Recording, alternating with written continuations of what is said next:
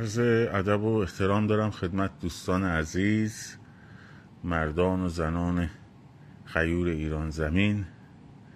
امشب هم به روال شب‌های پیش در خدمتتون هستم با سلسله گفتارهای پیرامون انقلاب.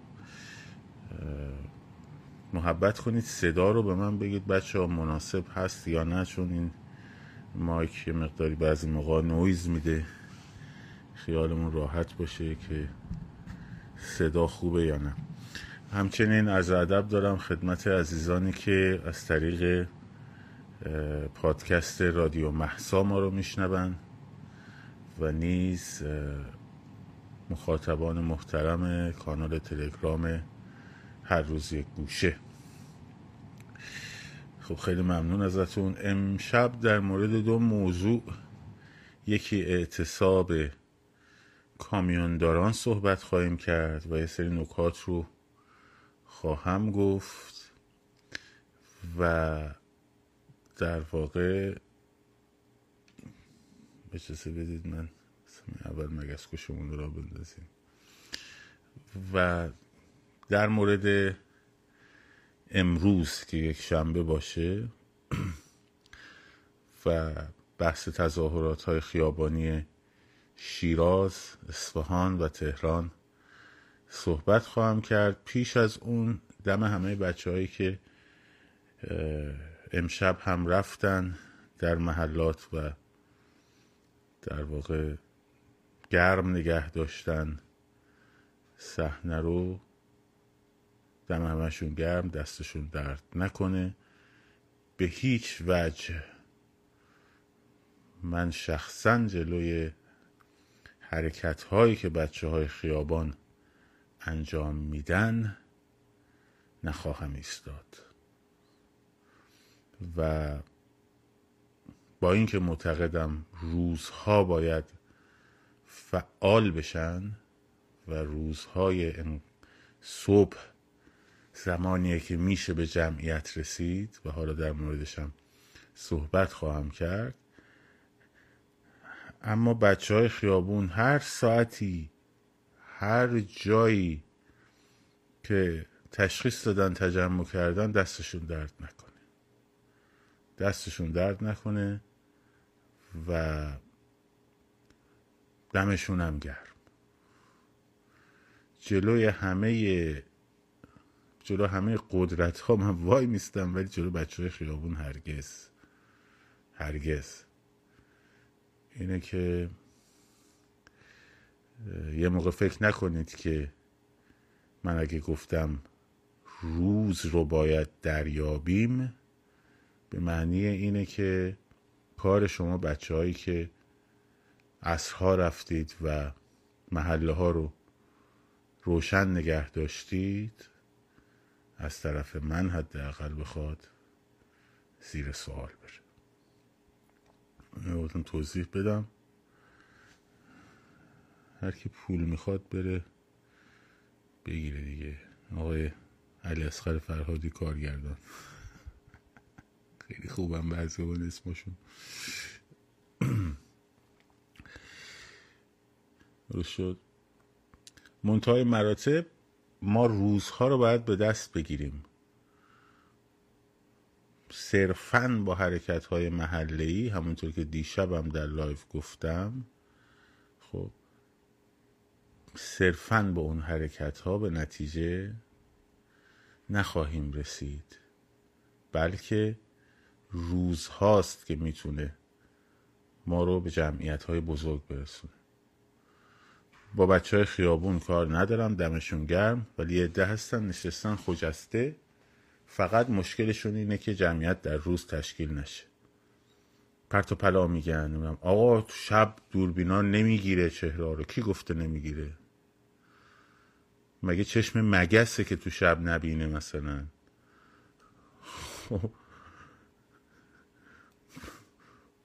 پس این پلاکای ماشین رو تو شب میگیره با وقتی که حتی چراغاش خاموشه و چهره ها رو نمیتونه بشناسه.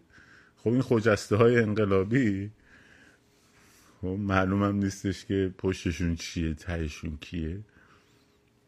اینا تمام هدفشون رو گذاشتن که در واقع روز رو مردم تو روز توی خیابون نرن، ناراحتن از این قضیه. خب اینه که اینو گفتم توضیح بدم خدمتتون. در مورد اعتصاب کامیوندارا، ببینید بچه های کامیوندار خودشون بهتر میدونن من چی میگم، ولی اینو شما هم باید بدونید. حالا میگم چرا.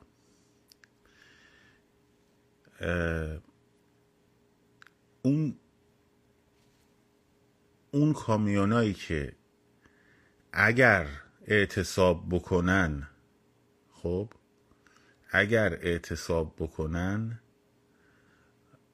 کمره، یعنی رژیم میشکنه و اصلا کل کامیونهای دیگه خود به خود میرن تو اعتصاب، تانکرای سوخت رسان گازوئیلن. خب تانکرای سوخت رسان گازوئیل اگر اعتصاب بکنن، خود به خود بقیه کامیوندارا میرن در اعتصاب. درست شد؟ منتهای مراتب رژیمم این رو میدونه، برای همین اومده این راننده های تانکرها رو همه اولا مال بخش دولتی هن یا بخش نیمه دولتی هن و به شدت بهشون میرسه از نظر اقتصادی. یعنی این راننده تانکرها رو در واقع اکثرشون رو یه جورایی خریده. خب و تو اعتصابات کامیوندارا، من روز با یکی از کامیوندارا صحبت میکردم، میگفتش که حتی تو خارج هم همینطوره. مثلا برای کارهای صنفی هم که اعتصاب میشه، این بچه‌ای بود که ترانزیت‌های بین‌المللی انجام میده، خب میگفت تو خارج هم که مثلا انجام میشه 95% یهو این کار رو اعتصاب میکنن، 5%شون خب همیشه هستن که اینا خلاصه کار همه رو خراب میکنن. درست شد؟ این 5% رو باید یه جوری مجبورشون کرد بیان. خب نه تانکر نورانی کردن میدونید یعنی چی؟ خیلی کار خطرناکیه. خب حتی تنظیم باد لاستیک اینا هم خطرناکه. یعنی مثلا اگر یه حالا اینجا خیلی چیزا رو نمیشه گفت، یه دونه یه چیزی وارد مثلا لاستیک بشین، باد انقدر فشارش بالاست که موج درست میکنه. حتی اینه که آره تانکر اگه بخواید نورانی کنین خودتونم نورانی میشین. حالا اگه راههایی داره میگم بهتون. خود راننده ها بلدن چی کار کنن. خب راننده ها خودشون بلدن. درست شد؟ مثلا اون شیلنگای سوپلای و اپلای و ایر رو، هوا رو، که این به وصل بعضیاش حالت فنری داره، قرمز و آبی، خب یکیشون رو که مثلا اپلایه اگر ببرن که هیچ صدایی هم نداره، سوپلای ببرن صدای فشار باد میده. خب خود راننده ها بلدن چجوری اینا رو موقعی که وایستادن نمیدونم فلان بسار، ولی خب براشون خطر هم داره. میدونی به هر حال اون 5-6% رو باید، نه پرسیدم با بچه های کامیوندار صحبت کردم مفصل. خب اون 5% رو باید یه کاری براشون کرد. اون 5% رو باید یه کاری براشون کرد.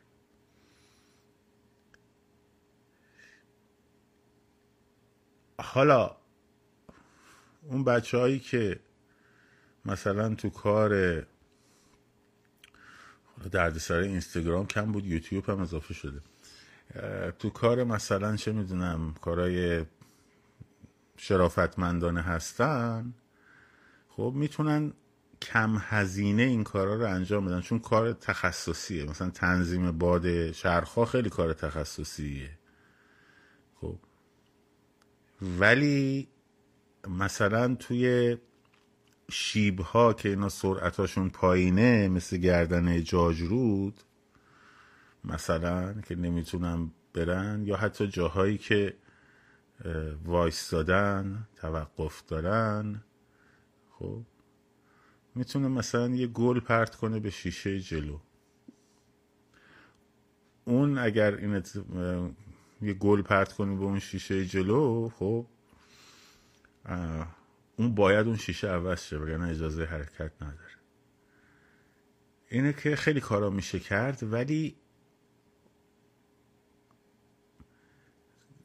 به هر حال یه 5-6% هستن که همیشه کار رو خراب میکنن.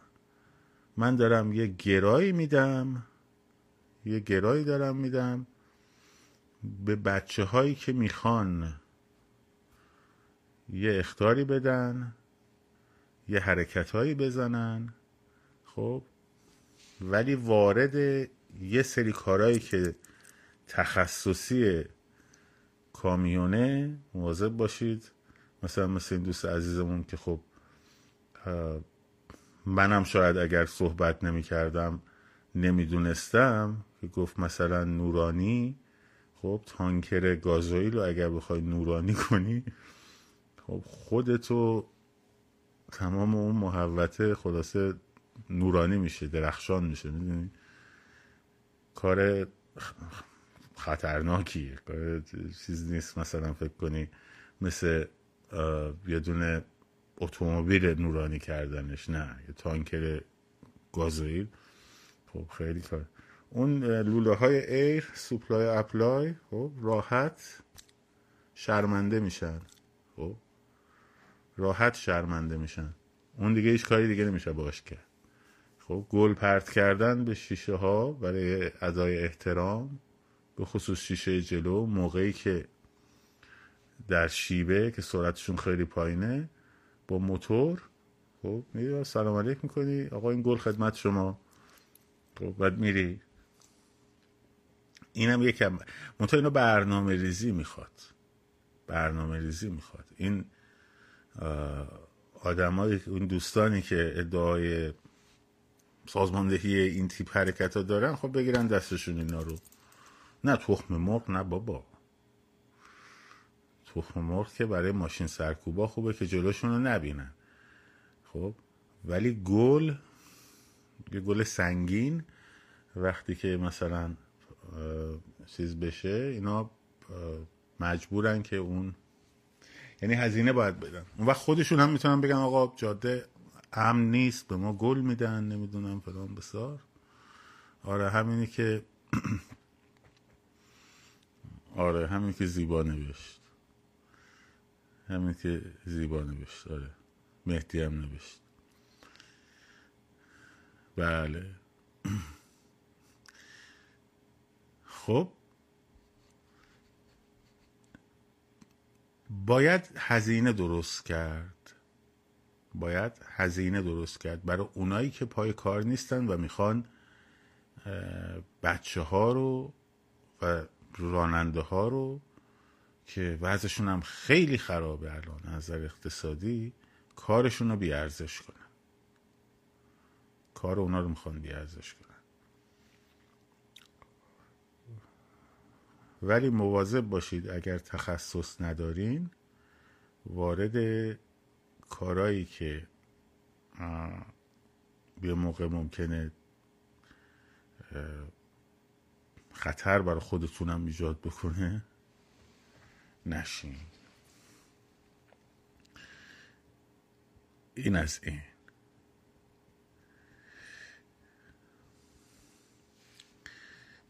دو تا از این کارا انجام بشه تو مسیر، خب راننده ها همه به هم میگن.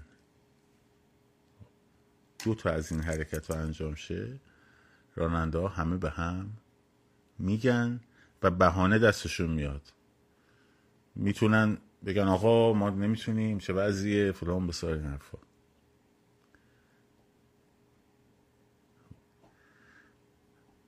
البته فراموش نکنید که جاده های ترانزیت هم همشون دوربین داره، بنابراین باید نکات ایمنی رو در پوشش رعایت بکنی. خب رعایت بکنی. این از این نکته. خب یه لحظه اجازه بدید. موفق باشین. شما برو استراحت کن عزیزم.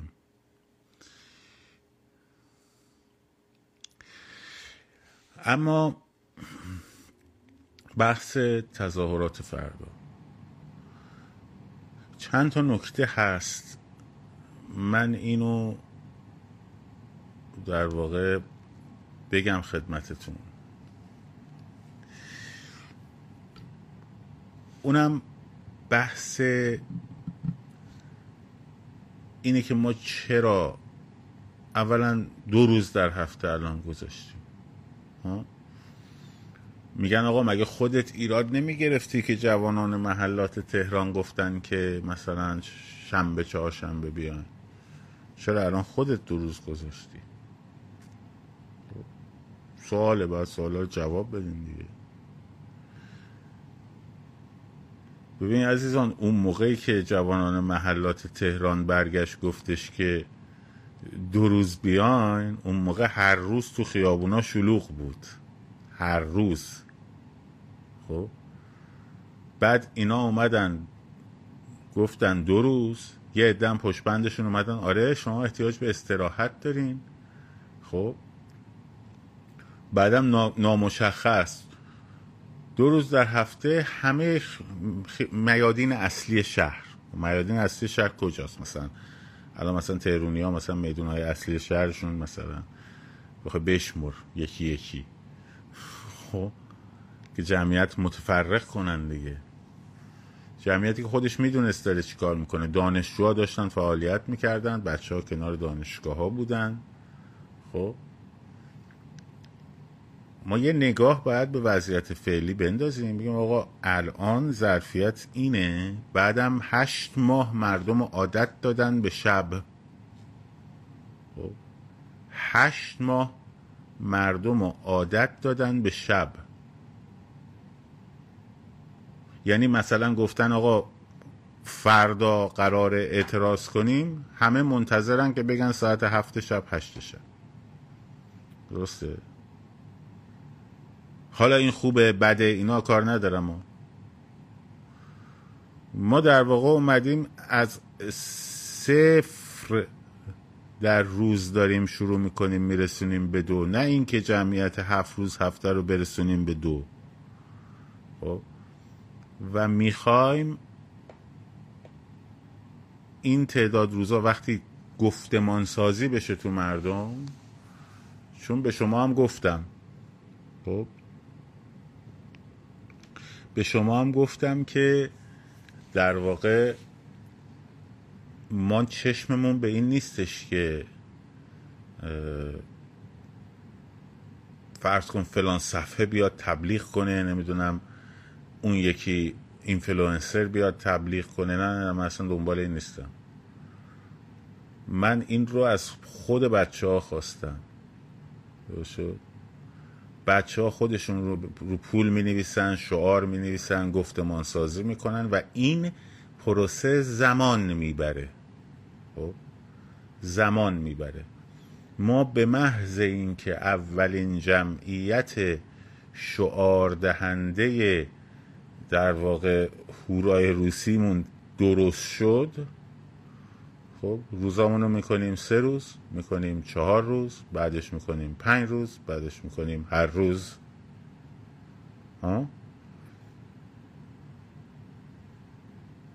اگر ما در واقع بخوایم از الان بگیم هر روز، مثل اینایی میمونن که آقا چرا نمیگید مردم برن بیت رهبری رو بگیرن؟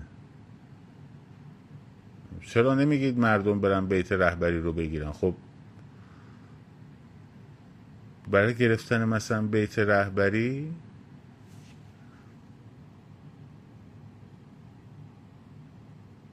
با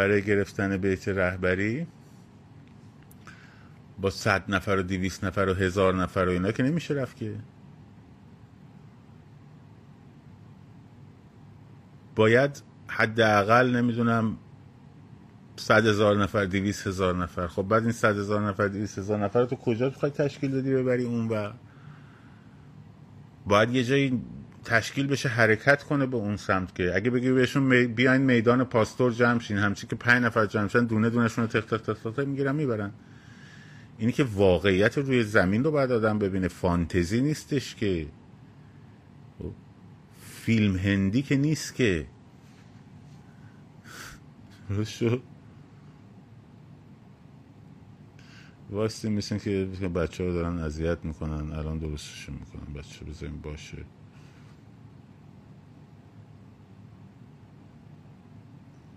خب فیلم هندی که نیست، واقعیت های روی زمین رو آدم باید ببینه، بعد بر اساس اون واقعیت های روی زمین در واقع برنامه ریزی بکنه.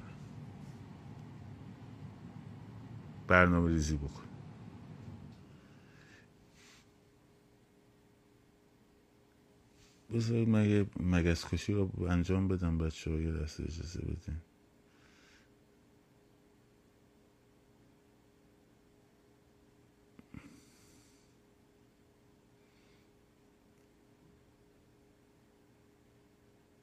خب یه چند دقیقه به من اجازه بدین.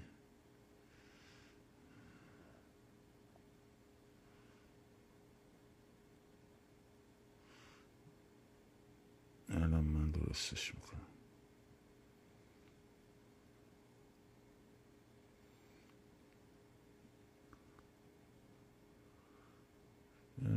این حرف بدی نزده،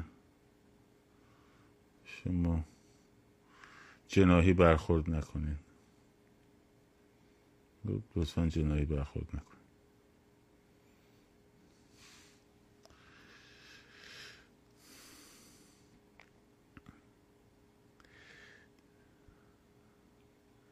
پس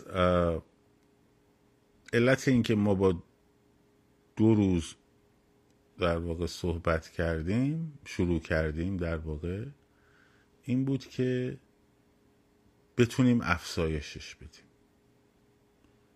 بدیم، این از این قضیه. دوم این که چرا روز رو ما باید به دست بگیریم، چرا روز مهمه، چرا ساعتهای روز مهمه. خب ببینید وقتی که شما مثلا کارمنده بلند میشه میره خونهش ساعت 7 بعد از ظهر 6 بعد از ظهر، کارشو تکمیل میکنه، تو اوج ترافیک خسته و کوفته میرسه خونهش، حالا تو با خوش بگو بلند شو بیا فلانجا، خب شب بیا فلان. ما باید از جمعیتی که تو خیابون در حال تردده بپیوندن به مردم. جمعیتی که در خیابون یارو کاسبه، رهگذره، کار میکنه، دانشجوه، در روز در حال فعالیته، باید بپیونده به سمت مردم، بیاد به سمت مردم. شما نهایتا میتونید یه ظرفیتی رو از جوانان انقلابی بسیج کنید که اینا همه پای کارن و مثلا بهشون بگید برین تهران پارس. تازه برای اون جوانایی که میگید برین تهران پارس، خب باید برنامه داشته باشین. همینجوری رو هوا نمیشه در واقع گفت برن بچه ها اونجا 10 نفرشون دستخیش شدن این ور اونجا دست، بدونین که خب چیکار بهشون باید آموزش بدید دیگه. آقا میخوای بری اونجا چیکار بکنی؟ شب مثلا جمعیتت رسید به 1000 نفر، میخوای چیکار کنی؟ جمعیتت رسید به 2000 نفر میخوای چیکار کنی؟ جمعیتت رسید به 10,000 نفر که هیچ وقت نرسیده، در شبها معمولا حد اکثرش به 1000-1200 نفر رسیده. خب میخوای چیکار کنی؟ با اون جمعیت قراره چیکار کنن؟ اون 1200 نفر قراره چیکار کنن؟ خب اینا رو باید براشون توضیح بدین، خب ازشون براشون تو ذهن این بچه‌ها مشخص باشه، بدونن برای اون کاری که میخوام بکنن چه ملزوماتی باید ببرن و الاخر. خب من که برای شبها برنامه نمیدم که، من دارم اونی که در مورد برنامه خودمه دارم همه رو توضیح دادم که پیاده راه رو چجوری بگیرید، کی شعار ندین، کی شعار بدین، هورای روسی چجوریه، همه اینا رو من دارم در همون برنامه‌ای که دارم ارائه میدم و خب در موردش میگم دیگه اینا رو. و وقتی جمعیتتون بزرگ شد چه کار بکنین؟ خب اگه من بیام مثلا بگم ساعت 10 شب مردم بیاید، مثلا کسی نگفته 10 شب، من مثال 10 شب رو دارم میزنم، یا اصلا 6 صبح مثلا بیاید، مثلا فرض کن فلان محله، باید بهشون بگم آقا برنامه‌تون چیه، چی کار باید بکنین. اولا ما چرا باید بگیم؟ ما میدونید چرا؟ اینم یه سواله. میگن آقا شماها که نشستین چرا میگید؟ تو خارج نشستین مثلا فلان بسار. اون حرفا رو کار ندارم، میگن اگه خودت میتونی بیای خیابون، اون چرت و پرتای سایبریاست. ولی چرا اتفاقی که افتاده ماها مجبوریم بگیم؟ به خاطر اینکه بچه‌ها در ایران ارتباطاتشون با هم خیلی خیلی خیلی سخت شده. شبکه ندارن در داخل. خب چون شبکه در داخل نیست، نهادهای شبکه‌ای هم در داخل نیست، حتی NGOهای مستقل هم وجود نداره. خب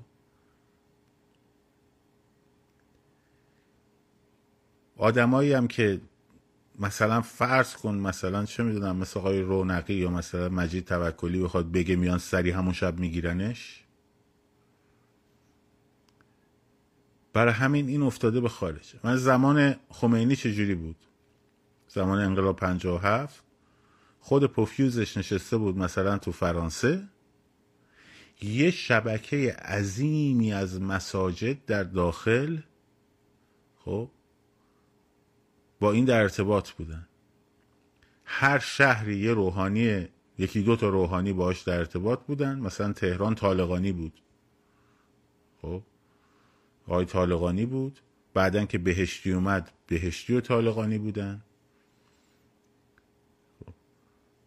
اینا می اومدن. هاشمی نژاد در مشهد بود، حتی رو خامنه‌ای آدم حساب نمی‌کردن اون موقع. نه هواپیما برای چی اعلامیه بیارن؟ تلفن میزدن، خب تلفن میزدن. ساواک دوره مقدم هم که هیچی دیگه، اصلا ول داده بود راحت، خودش میرفت ملاقات آخوندا، ملاقات امینا. خب مقدم خیانت کرد دیگه به رژیم شاه. حالا یه شبکه گسترده اینا وجود داشتن و اطلاع رسانی میکردن. فلان روز میدون ژاله، فلان روز مثلا فلان جا. خمینی هم اون بالا بود، دستورات هم میداد، تازه در واقع خودش هم نمیاد مثلا بگم، زنگ میزدن میگفتن آقا گفته که فلان ساعت بیاین فلان جا. همین خودش میومد مثلا میگفت، بیانیه میداد صنعت نفت اعتصاب کنن. خب یهو کل صنعت نفت میاد. اونورم بازرگان اونجا بود. چهره‌ای بود که یه بخشی عمده‌ای از مردم به خصوص اقشار مذهبی خب قبولش داشتن، اقشار چپ هم روش توافق کرده بودن، فعالم بود، به شدت فعال بود، سازماندهی داشت، سازماندهی اساسی داشت، شبکه داشت در داخل. خب ما که حالا اون وضعیت رهبری متمرکز فعال رو که نداریم، که که بیاد بگه مثلا فرض کن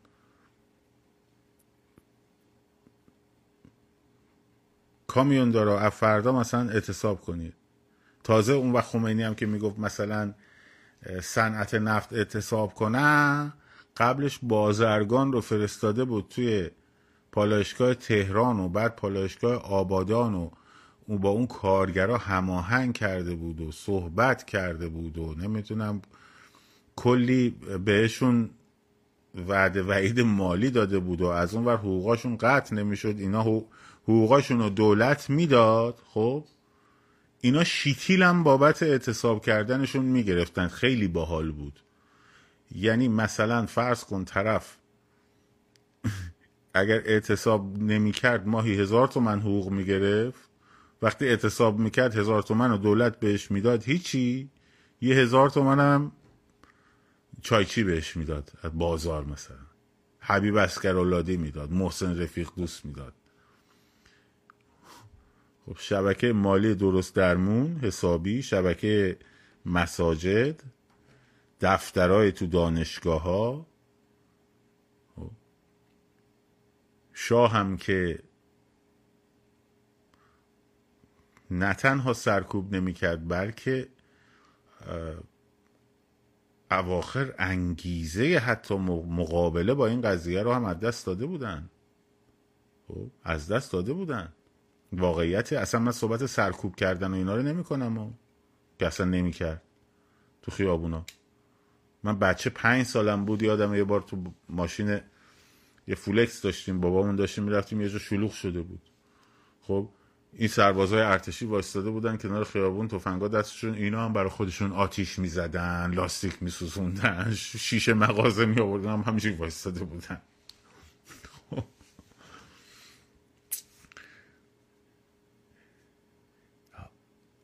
بحث سرکوبه نیست، تا بحث اینه که ثابتی برگشت بهشون گفتش که آقا جون یه 500 تا اینا رو، 100 تا اینا رو، 300 تا اینا رو، 1000 تا اینا رو بگیر، نمیخواد بکشیشون، تبعیدشون کن، برن جزیره کیش، جزیره قشم تبعیدشون کن.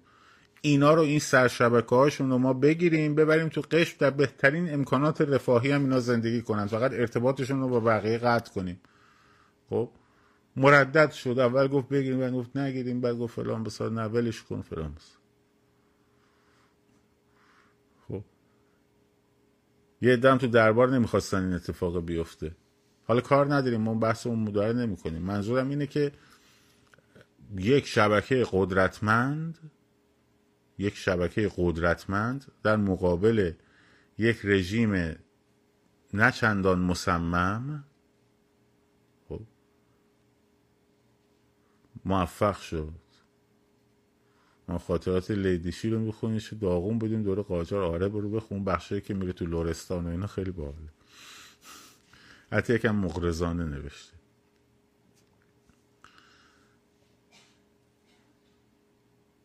توجه کردین؟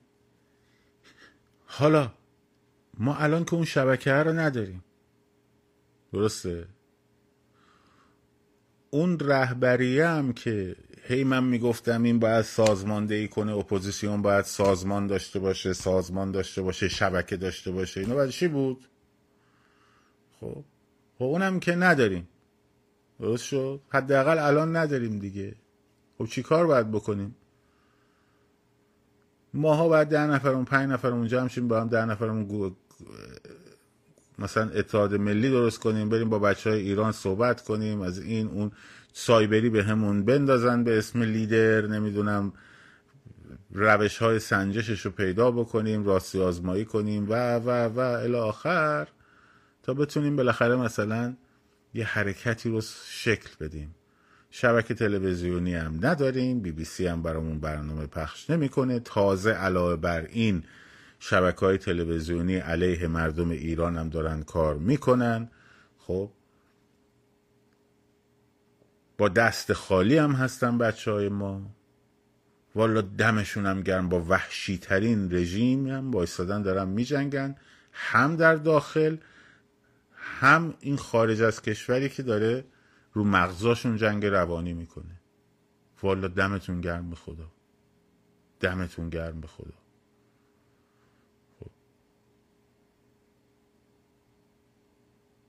دمتون گرم. تنها کسی که دمش گرم داره شماهایی. شماهایی که هنوز پاکاری. وگرنه که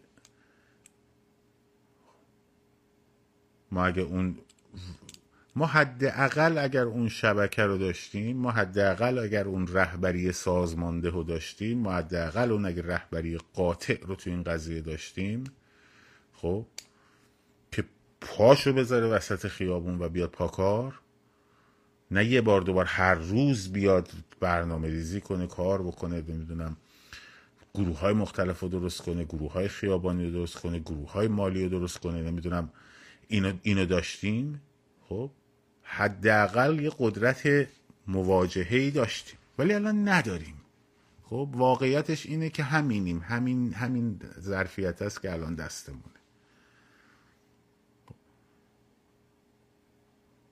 حالا با این ظرفیت من نمیتونم بیام بگم تو هر روز بلند شو بیای فلانجا. این چیزی آقا تو رو خدا بچه ها پول نویسی یادتون نره، تراک نویسی یادتون نره، بچه ها دمتون گرم، گفتمان سازی بکنین، ما که شبکه نداریم با دوستاتون حرف بزنین. خب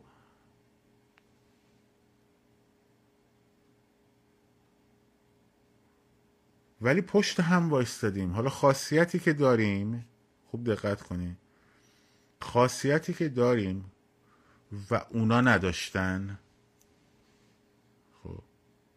چی به چیه؟ اینی که یک، خیلی از این بچه ها چیزی برای از دست دادن ندارن. خب و دو، مصممن و شجاعتی دارن و شهامتی دارن و این پاکار بودن و استواری قضیه با همه خستگیشون، با همه فشاری که روشون هست. خب یکی از بچه ها، دوستای ما، همکارامون تو گروه های مختلفی که با هم کار میکنیم، تو پیروز خسته شده بود دیگه، خسته شده بود، چه جمع خصوصی گفت به خدا خسته شدم دیگه، من هی بیام نمیدونم تارم کاپسیز میکنم، تبلیغ میکنم، استوری بذار، محتوا درست کن، این ور اون ور. خب با بچه های داخل در تماس باش. از زندگیم افتادم، از کارم افتادم، نمیدونم 4 بار وارنینگ گرفتم. خب همین دیگه نمیکشم. گفتم اوکی، فقط شعر شاملو رو براش فرستادم. با این همه ای قلب در به در از یاد مبر که ما و من و تو انسان را رعایت کرده ایم، که ما و من و تو عشق را رعایت کرده ایم، که ما و من و تو انسان را رعایت کرده ایم، خود اگر شاهکار خدا بود یا نبود. گفتم بالاخره دست در نکنه، ولی فقط حواست باشه، دمت گرم. خب فرداش دوباره اومد سر کار، اومد پاکار. آدمی که دیروز، شما هم همتون همینجورین، شماها همتون همینجوری و ما بچه های پایکار کم نداریم. بچه هایی که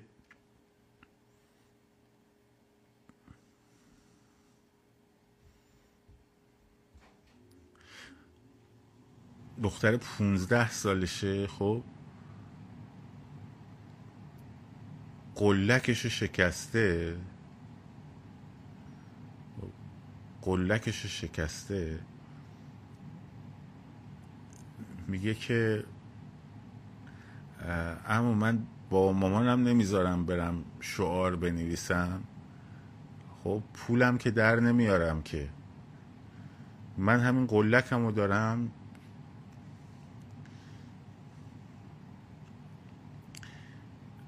رو پولا شعار بنویسم بدم بیرون خرج کنم. خب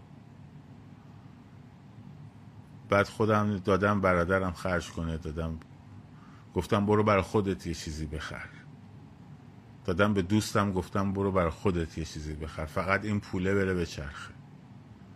خب یه اینجور آدم هایی هن. یه اینجور بچه هایی هن. ها؟ بعد عکس پوله رو فرستاده، نوشته مثلا یک شنبه ها، چهار شنبه ها میاد.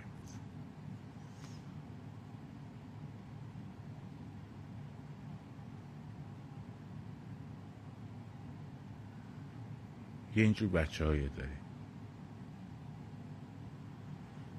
میگه من حقوق که نمیگیرم، بابا مامانم هم به من پول نمیدن، به بابا مامانم هم میگن بکن نمیکنن، خودم هم که نمیتونم برم بخرم. یه قلک داشته 10 تا اسکناس توش بوده، 20 تا اسکناس توش بوده. خب همه رو نشسته با اون خطش نوشته، بعد داده برادرش، داده دوستاش، گفته بریم برای خودتون یه چیزی بخرید. خب این آدم ها رو نمیشه شکست داد، این آدم ها رو نمیشه شکست داد. خب بالا بریم پایین بیان نمیشه شکستشون داد. حالا تو بشین این بچه های پاکار رو بشین، به جای اینکه کمکشون باشی، به جای اینکه حواست بهشون باشه، بیای تو انقلاب حلوا تقسیم کن.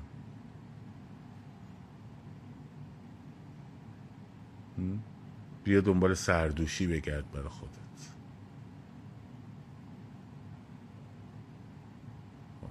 این است. ما اینجور آدم ها رو داریم،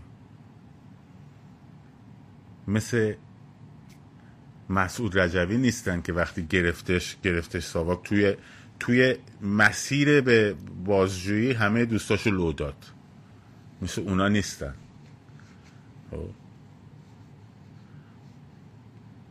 این است.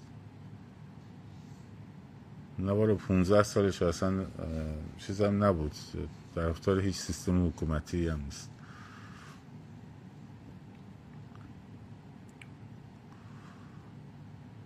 اینه. ما هم انقدر گفتیم اپوزیسیون باید سازماندهی کنه، انقدر گفتیم اپوزیسیون باید پاشو بذاره تو خیابون، انقدر آقا گفتیم، به خودشون هم گفتیم، به شاهزاده هم نامه نوشتیم، همه این دارم گفتیم. دیگه از این کار خسته شدم بچه ها. دیگه اینو انقدر گفتم خسته شدم. اینه که پاما برگشتم گذاشتم دوباره تو خیابون به شما که با هم بشینیم این کار رو ببریم جلو. همینه بس. دیگه حالا هر کاری هر کی دلش میخواد بکنه، اون یکی بره برای خودش تظاهرات را بندازه، به اسم خودش بزنه، اعتبار اعدامیا و نمیدونم این یکی رو بیاد نمیدونم فلان بکنه، اون یکی بساب کنه، هر که هر کار میخواد بکنه. ما هم یه دونه خیابونه اومدیم پاپ کنار بچه ها، با کمک همدیگه، با کمک شماها داریم میبریم جلو. من دیگه خسته شدم انقدر این سازماندهی رو گفتم و اینکه اپوزیسیون باید پاشو بذاره وسط. گفتم. خب من دیگه امیدم به توییت هیچ شخصیتی نیست، امیدم به فراخوان هیچ شخصیتی نیست، امیدم فقط به همون دختریه که 15 سالشه و قلکشو میشکنه و شعار مینویسه روش و میده تو خیابون. همین، با همین سرمایه کوچک گروه کوچکم خب پامو گذاشتم تو خیابون، فوشم میدن، چرت و پرتم میگن، دروغم میگن، تهمتم میزنن، پرت و پلا هم میگن، همینجا زر زیاد میکنن و الاخر. این از من. دیگه هم از من نخواهید شنید که اپوزیسیون بیا نمیدونم تشکیل سازمان بده، اپوزیسیون بیا نمیدونم فلان کن، اپوزیسیون بیا فلان کن، نمیدونم اینا. دیگه هم از من نخواهید شنید. آنچه شرط بلاغ بود گفتم منم میدونم، با همین که شما دارید مینویسید منم میدونم.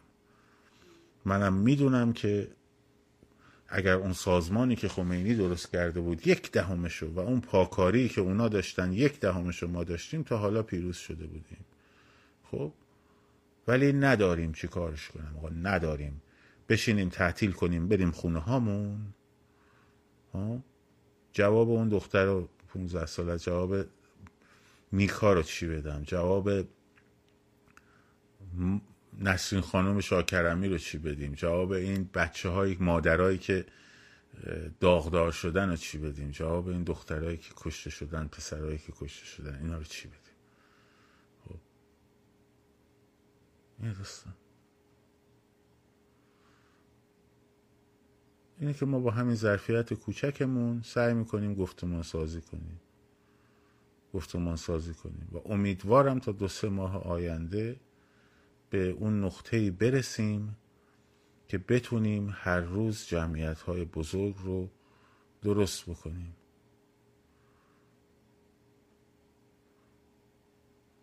بعدش هم هر کی خواست بیاد بشه رئیس جمهور رو بشه، یا مثلا رئیس دولت موقت رو بشه، شاه و اینا قدمش نشش بیاد بشه. وگرنه نه، من که تعطیل نمی کنم که، من پشت شما رو که خالی نمی کنیم که، ولی من از سازماندهی اپوزیشن ناامید هستم. اعلام ناامیدی می کنم بدین وسیله. نه وسیله.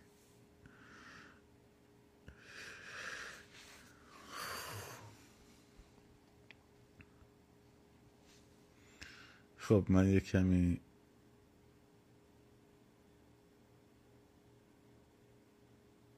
بریم سراغ پیام. چی شده؟ به کی برخورد آقا؟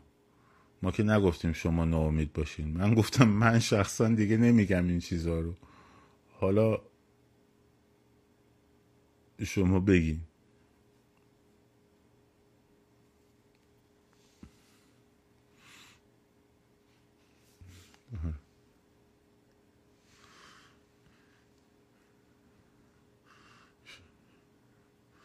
شما بریم بگیم. ما همین رو بچه های خودمون حساب کردیم تا آخرش وای میستیم دیگه. خب وگرنه من خودم شخصا دیگه امیدی به سازماندهی و اپوزیشن در خارج از کشور الان دیگه ندارم واقعا. یعنی دیگه نمیدونم، هیچ کاری از دست من دیگه بر نمیاد تو این قضیه. کاری از دست من بر نمیاد. عزیز من اعتبار میخواد. ببین من نمیتونم این کار رو بکنم. اعتبار میخواد. اعتبار یک جایی که یک نهاد باید اون اعتبار رو داشت. ببین اون موقع که من گفتم شاهزاده رضا پهلوی تنها کسیه که میتونه این کار رو بکنه، هنوزم همینو میگم. خب وقتی میگم تنها کسیه یعنی که منم نمیتونم، اونم نمیتونه، اینم نمیتونه دیگه. خب من چند نفر میشناسن مگه که اصلا حرف ما رو حساب بکنن؟ من اگر پای خیابون اومدم با شماها اومدم. من کاری نیستم که شماها دارید انجامش میدین. شماها مسیرها رو دارید به ما میدید. شماها دارید ساعتها رو به ما میدید. حتی روزها رو به ما شماها دادین. شماها این که دارین گفتمان سازی میکنین. ما داریم از پایین حرکت میکنیم. خب از پایین داریم حرکت میکنیم. آیدیشو بنویس بنفشه. ما داریم از پایین حرکت میکنیم. خب احتیاج بود به یه چیزی که از بالا بتونه این کارو هماهنگ کنه و خب نشده دیگه. چیکارش کنیم؟ نشد. آیدیشو بنویسیم بچه.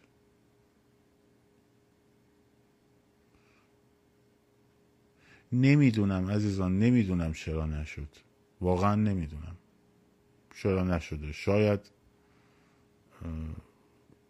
بعدن بتونن، شاید بعدن بخوان انجام بشه، شاید هر دلیلی، شاید به هر حال اون چیزی که من میدونم یک موج دیگری شروع شده الان و این که من بیام بگم از پا ننشینید، خب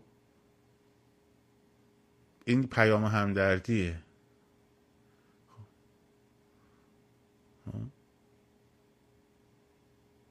و این قضیه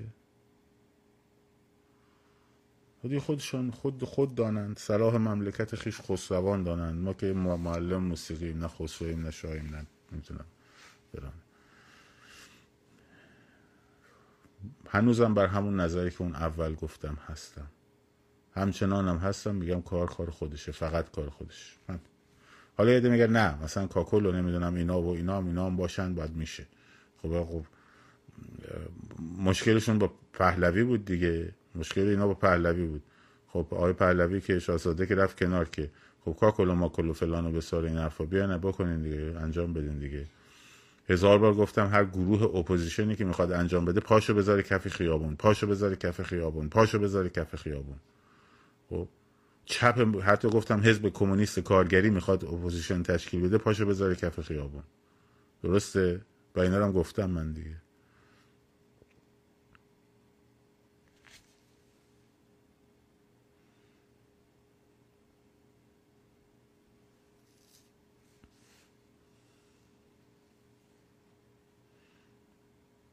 اینا رو گفتم من قبلا.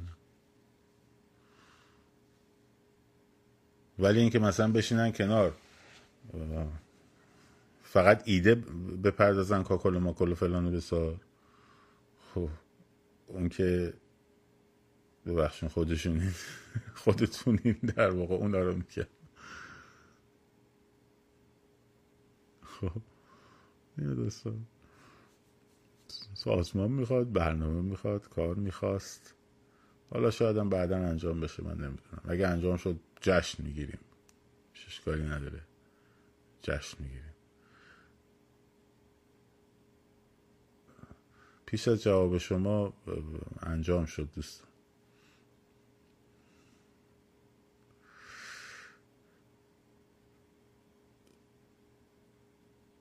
خب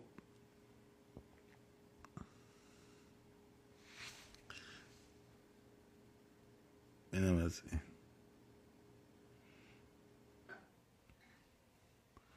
از کی باید شب تو خیابون بمونی؟ سوال بسیار بسیار بسیار خوبیه. خب سوال بسیار بسیار خوبیه. سب کنم اول به روز جواب بدم. من دارم سیگنال بد میگم من ناامیدم از این قضیه.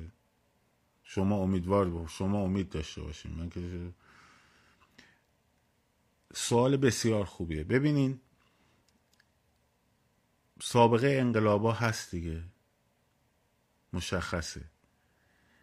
وقتی که جمعیت‌های بزرگ در روز تشکیل شد مثل مصر، حالا من فردا شب با عرفان رو دعوت میکنم، ازش خواهش میکنم اگه وقتاش بیاد یکم در مورد، چون همه این انقلابا رو مطالعه کرده دیگه، به خصوص خاورمیانه رو.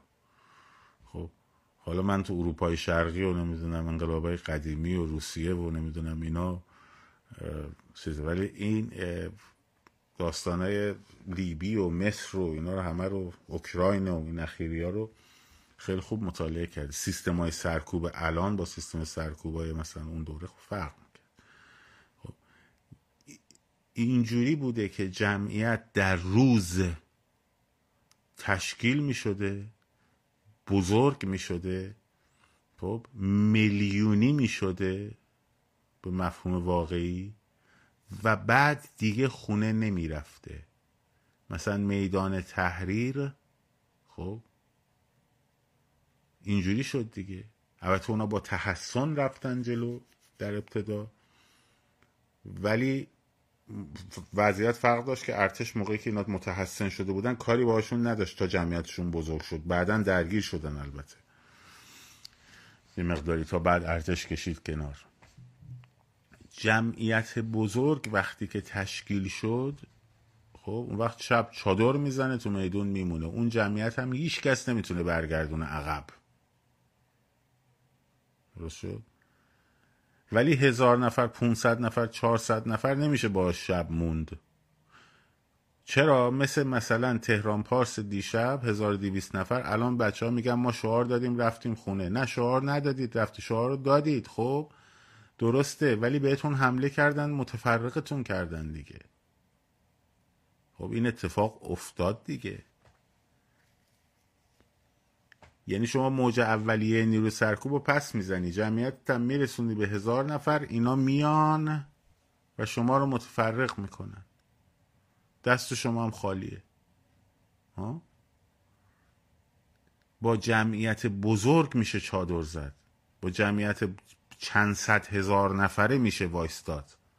خب بله میدونم با شاتگان زدن، با گازاشکاور زدن، 1000 نفر رو راحت میشه متفرق کرد، 500 نفر رو راحت میشه متفرق کرد، خب 1000 نفر رو راحت میشه متفرق کرد، خیلی راحت.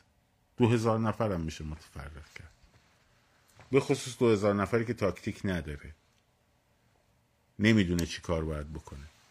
خب ولی جمعیت در روز وقتی که بزرگ شد، مثل اون 25 خرداد اگه نمیرفت خونه، همون تو میدون آزادی میشست کف زمین، هیچ کس نمیتونست برش گردونه، اون جمعیت رو هیچ کس نمیتونست برگردون. خب عکساش هست، فیلماش عکساش هست، برید ببینید عکسای اون تظاهرات هست دیگه. چرا؟ چون تو شب نمیشه به اون جمعیت ها رسید، همه جمعیت های بزرگ تو روز تشکیل شده. برای همین میگم یه عده‌ای، نه همه، یه عده‌ای دوست ندارن در روز اتفاق بیفته. میگه انقلاب روز شب نداره، ولی هیچ روزی توش برنامه نداره.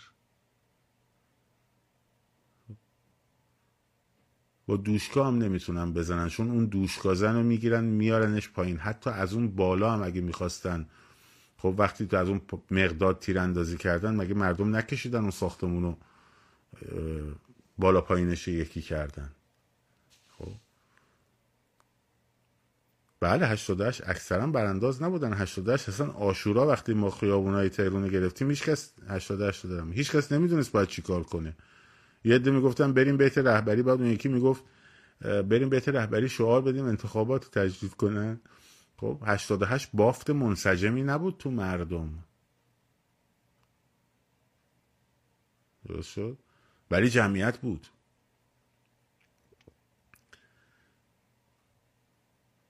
به جمعیت بود و روز این جمعیت تشکیل میشه. ما الان یه اتفاقی که برامون افتاده، مردم رو شرطی کردن رو شب، رو شب، رو شب، رو شب، رو محله، رو شب، محله محور، شب، محله، شب، محله. خب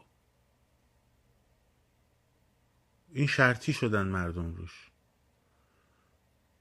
شما تو 88 محله محور داشتی، تو 96 محله محور داشتی، تو 98 محله محور داشتی، داشتیم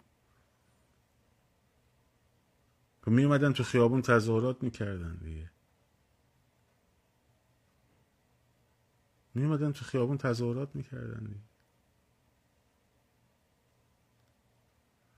نه کار یه نفر نیست، نه اسم نبرید، نه اون دوست عزیزمون من نمیگم، خب.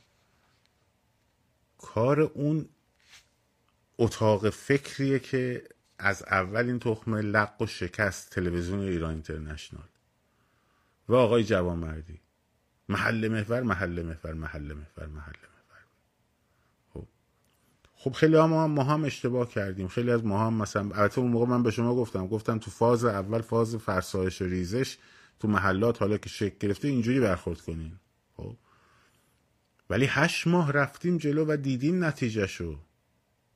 چند بار باید تکرار کنی؟ خب اصلا فراخوان نباید بشه داستان. چند بار باید تکرار کنیم یه موضوع؟ مگه زاهدان فراخوان داره؟ خب ما الگومون زاهدانه، ما میخوایم به الگوی زاهدان برسیم، برای همین میگیم هفتگی تکرار شونده. مگه زاهدان فراخوان میدن میان؟ خب این داستان. تازه ما هم تهشو به اصرار بچه ها دوستان نوشتیم، آقا تهش هم باز بذاریم که اگه شبش خواستیم بریم محله، نگن اینا نمیخوان تو محله و جمعیت تشکیل شد. ما گفتیم آقا که میخواد بکنه بکنه. اما اولم گفتم دمتون گرم، هر کدومتون هر کار میکنید دمتونم گرمه.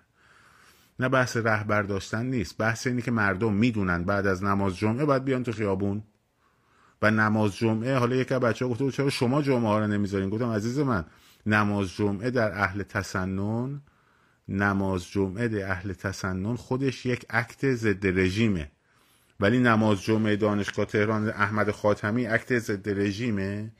خب مردم میرن تو نماز جمعه به عنوان اکت ضد رژیم، نماز جمعه اهل تسنن، بعدش میان تو خیابون. خب مولوی عبدالحمید ده ها سال اونجا داره نماز جمعه میخونه دیگه ها. پس اینجوری نیست که رهبر دارن لزوما. درسته مثلا مولوی نقشبندی اعلام جهاد کرده، ولی اونا فهمیدن که از این نماز جمعه ای که روتین هر هفته دارن انجام میدن، خب اگه رهبر دارن بیاد بگه چهارشنبه بیان بیرون، چون مردم میدونن که باید اون ساعت در اون ساعت در بعد از نماز جمعه بیان بیرون. درسته؟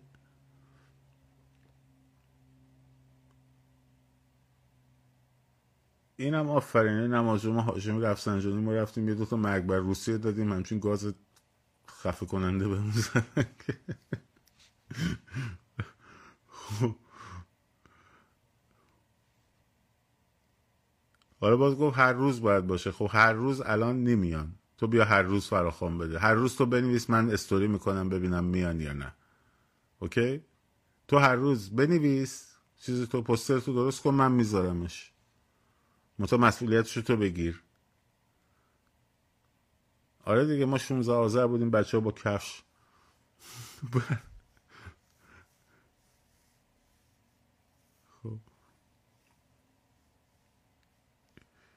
اینه که بچه ها امروز تهران خیابون سعدی حد فاصل انقلاب تا خیام، خیابون جمهوری خب حد فاصل پل حافظ تا بهارستان، چهار طرف جمع شیم به سمت مخبرالدوله. پیاده روها که پر شد بیاین وسط خیابون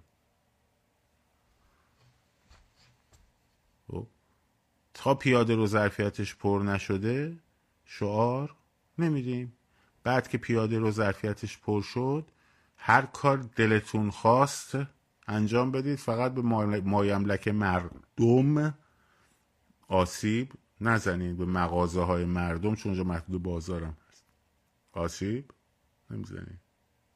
تمام شده رفت.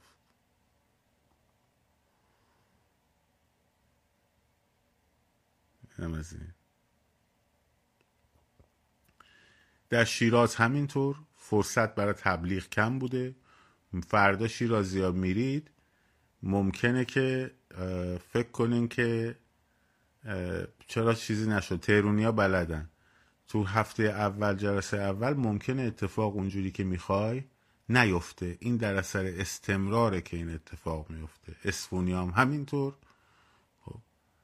و شماها گفتمانسازی کنین، شماها رهبرین، پولا بنویسید، روتین های انقلابی رو.